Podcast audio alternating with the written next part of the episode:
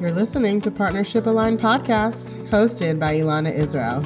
If you're a woman and you want to feel happier and more connected to your partner, and you're not afraid to do the inner work that it takes to get there, then this is the podcast for you. Hey guys, welcome back.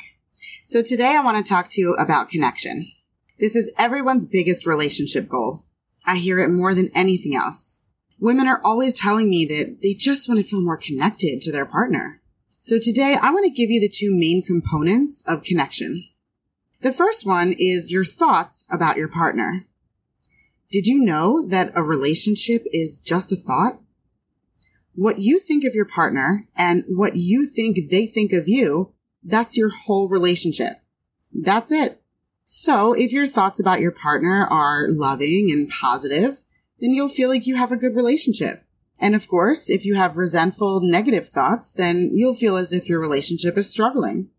To learn more about this concept, listen to episode 8 titled, Are You and Your Partner in Different Relationships? So what does this have to do with connection? Well, connection is a feeling, and all of your feelings come from your thoughts. That's right. Your thoughts create your feelings. I want to say that one more time because it's the basis of the work that I do. Your thoughts create your feelings. So if you tuned into this episode to find out what your partner needs to do differently in order for you to feel more connected, sorry, wrong podcast. On this podcast, I always encourage you to take ownership of your own thoughts and feelings. Why? Because that will give you the power and the freedom over your own emotional life. If you're thinking, well, but my thoughts are out of my control, let me explain something. Even though it is true that you can't just always change your thoughts like flipping on a light, you can ask yourself one important question. How else could I think about this? So let's take an example. I recently coached a woman who was upset because her husband, quote, scolded her over leaving the baby gate open. She was annoyed because she had her eye on the baby and she was very aware that the gate was open. She did not appreciate his tone and she felt as if he didn't trust her judgment. She's a very careful mother and the idea that anyone would think otherwise offended her.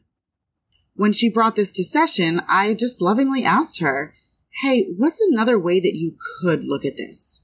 Because the current way that she was looking at it that was causing her pain and resentment, which of course is the opposite of connection.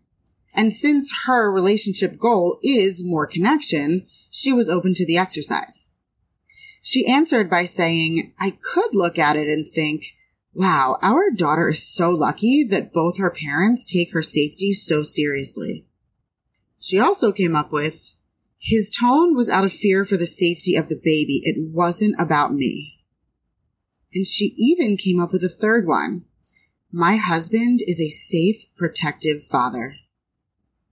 Immediately she softened and felt closer to her husband, which is so powerful because he wasn't even there. She felt more connected to her husband just by changing her thoughts, not by changing him. And do you see how both thoughts could be true?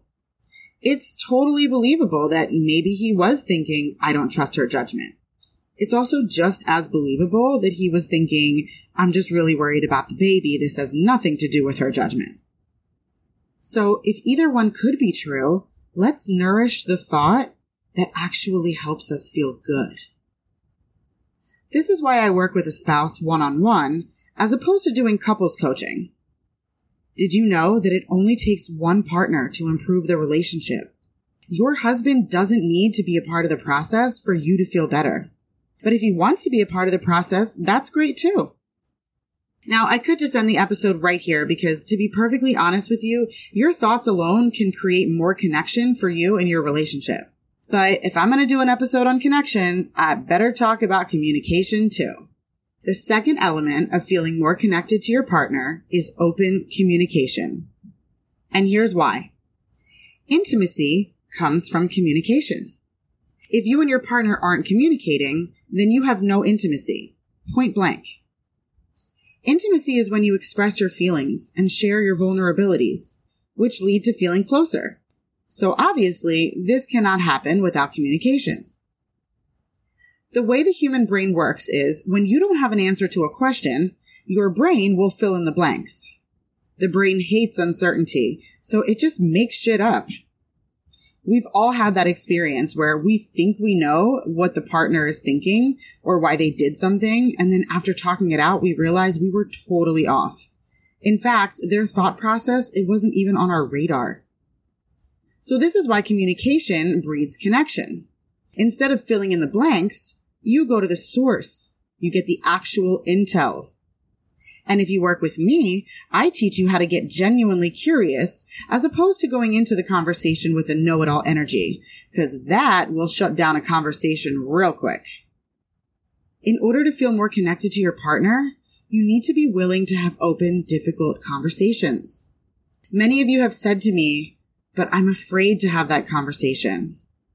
And to that I say, you should be afraid of not having that conversation. Relationships end because conversations are not being had. So let's just have the conversation.